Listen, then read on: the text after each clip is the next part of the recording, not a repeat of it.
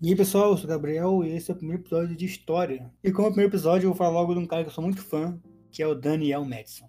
Bom, antes de falar sobre o Daniel Madison, eu quero falar com vocês sobre o episódio de História. A ideia é que o episódio sai às terças-feiras, sempre que der. A ideia é que seja um quadro semanal. Ninguém quis vir gravar comigo, então eu vou gravar sozinho. Ontem saiu o de livro, o de história, então o podcast amanhã, amanhã vai ter o de normal de quarta-feira. Na sexta tem de notícia. Então o podcast tá explodindo agora. Vai ter coisa pra caraca assim. Então pode entrar sempre que você vai chamar. Bom, antes de, de começar, eu quero que você lembre de, de seguir o Magora, seguir aqui o feed do podcast, seguir no Instagram, no TikTok. Já lembra de comentar aqui embaixo qual outro artista mágico que eu fale sobre a história dele. Também na descrição do podcast vai ter todas as fontes que eu usei para falar sobre o mágico que eu tô falando. E hoje é o Daniel Madison. Então vamos falar sobre essa lenda aí, cara, que eu sinto que me inspira demais. Bom, Daniel Madison nasceu em 28 de dezembro de 1979 na cidade de Bradford, que é perto de Manchester, ali no norte da Inglaterra, hoje tendo 42 anos. Também é conhecido hoje em dia como The Master of Deception, ou Mestre da Enganação. Madison ele é cartomágico e gambler. Só que depois a gente fala um pouco mais sobre isso. Tá, mas como é que começou a história do Madison na, na mágica? O primeiro contato que o Madison teve na mágica foi com o avô dele, que era um mágico de palco na Estônia. Depois o Madison ele era muito bom. E tentou ensinar o Madison um pouco sobre a, a arte mágica, só que o Madison nunca deu muita bola para isso. Até que ele fez os 13 anos e quis começar a aprender sobre mágica, e mas nessa época o avô dele já não tá mais vivo. Então ele teve que abrir sozinho. E é uma coisa que ele fica triste, porque podia ter dividido isso com o avô dele. E com o tempo ele viu na, na TV uma técnica chamada Bottom Deal, que é basicamente você dar a carta base do baralho. E quando ele viu isso, ele ficou louco, porque na, na, na TV não ensinava como é que fazia, só mostrava o cara fazendo. Então o Madison tentou criar sua própria versão de como fazer. E essa é uma coisa muito comum no Madison, ele vê algo e tenta criar a própria versão dele do efeito. E foi assim que ele criou o Madison's Grip, que é uma técnica que ele usa até hoje. Eu uso o Madison Grip, eu gosto muito, muito de game para eu uso o Madison Grip, que é uma forma de você conseguir fazer os deals falsos uma forma.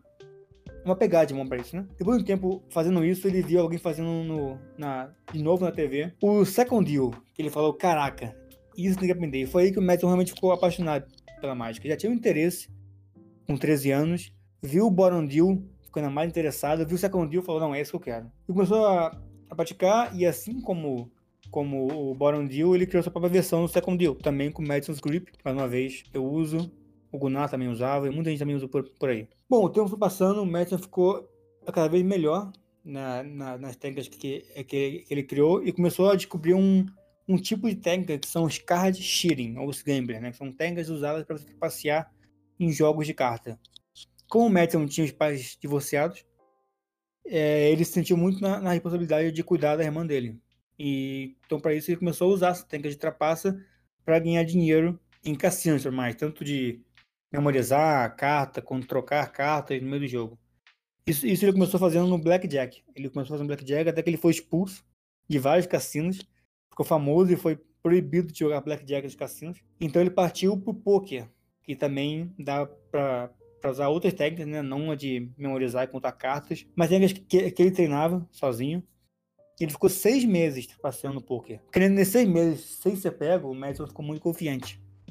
E aí, no momento em que ele estava fazendo uma técnica, ele foi pego. E a primeira vez que ele, que ele foi pego, ele apanhou muito de três seguranças, pegaram ele no soco. Ele fala que, graças a Deus, não quebraram a mão dele. Mas o Madison, ele teve que ficar seis meses de cadeira de rodas e mais um ano de fisioterapia por causa de todos os ossos que quebraram o corpo dele. E a partir desse ponto ele falou que não dava mais para trapacear, que não era uma coisa mais saudável, que não podia manter a vida assim. Então ele começou a querer fazer demonstrações de técnicas de cassino. Ele foi em festa, fez em cassino, demonstrações de, de gambling, né? Só que não era aquilo que ele queria, não era aquilo que ele sentiu a vontade de fazer. Então ele queria fazer uma palestra sobre isso. Ele mandou para um ciclo de mágica o roteiro dele da palestra, não foi autorizado.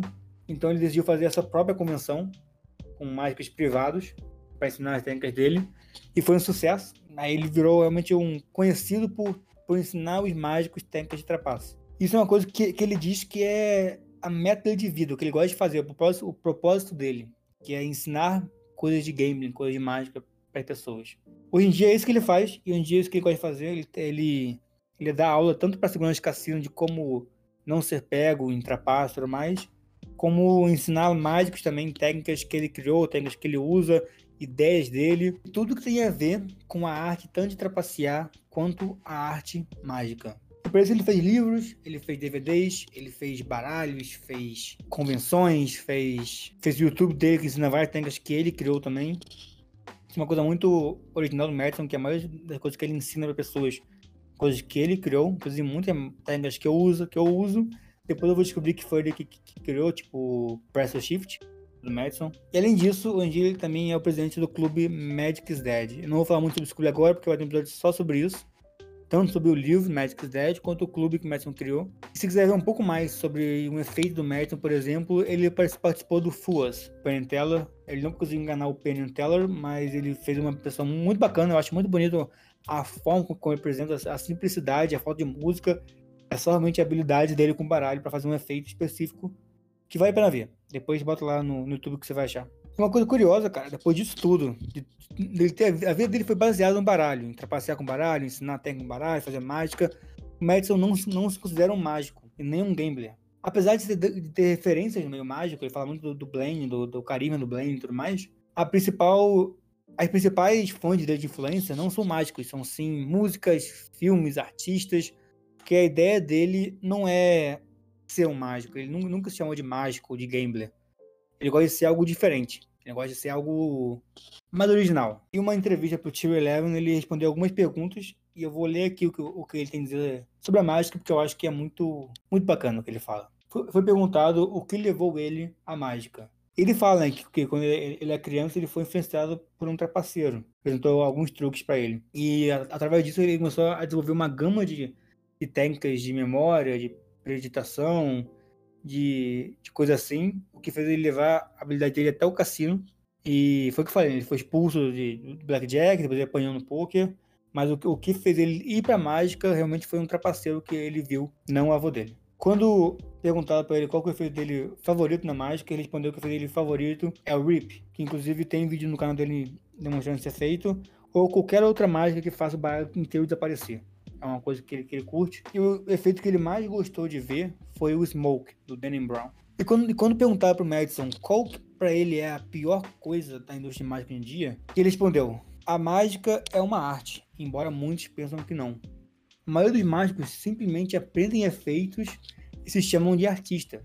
Não me entenda mal, eles têm muitos efeitos bons, meio mágico, porém é preciso mais do que só habilidade para ser um artista. É isso que o Madison falou sobre o erro da indústria. E se pudesse dar um conselho pro mágico que está começando hoje, ele diria, abre aspas, permaneça fiel a si mesmo e tente dar aos outros o primeiro sentimento que você teve quando foi inspirado pela primeira mágica que você viu. Seja confiante com a sua mágica. Se você tiver fé em sua prática, terá convicção em sua performance. Atuar não é apenas fazer um truque, é ser um mágico. Ser um personagem que tem a capacidade de fazer uma coisa que a outra pessoa não pode fazer, nunca deve ser desperdiçado por desempenhos medíocres. As rotinas de truques que você fizer devem ser inteligentes, interessantes, surpreendentes e incompreensíveis, com a simples aplicação do carisma. Então, pro Madison, cara, o que ele quis dizer aqui é que, que não é simplesmente você aprender a fazer um mais aparecer que você está fazendo uma mágica a mágica vai muito além da habilidade do mágico, tem muito a ver com o que ele cria. E nunca tente fazer uma, uma coisa assim mediana. Faça sempre o seu melhor. Faça a mágica ser realmente sincera, uma coisa que a pessoa vai gostar muito de ver. E não, não, não desperdice a habilidade que você tem de fazer algo que ninguém mais, mais consegue. Faça realmente uma coisa incrível. Bom, Daniel Madison, eu vou citar aqui algumas coisas que eu acho que vale a pena você ver dele.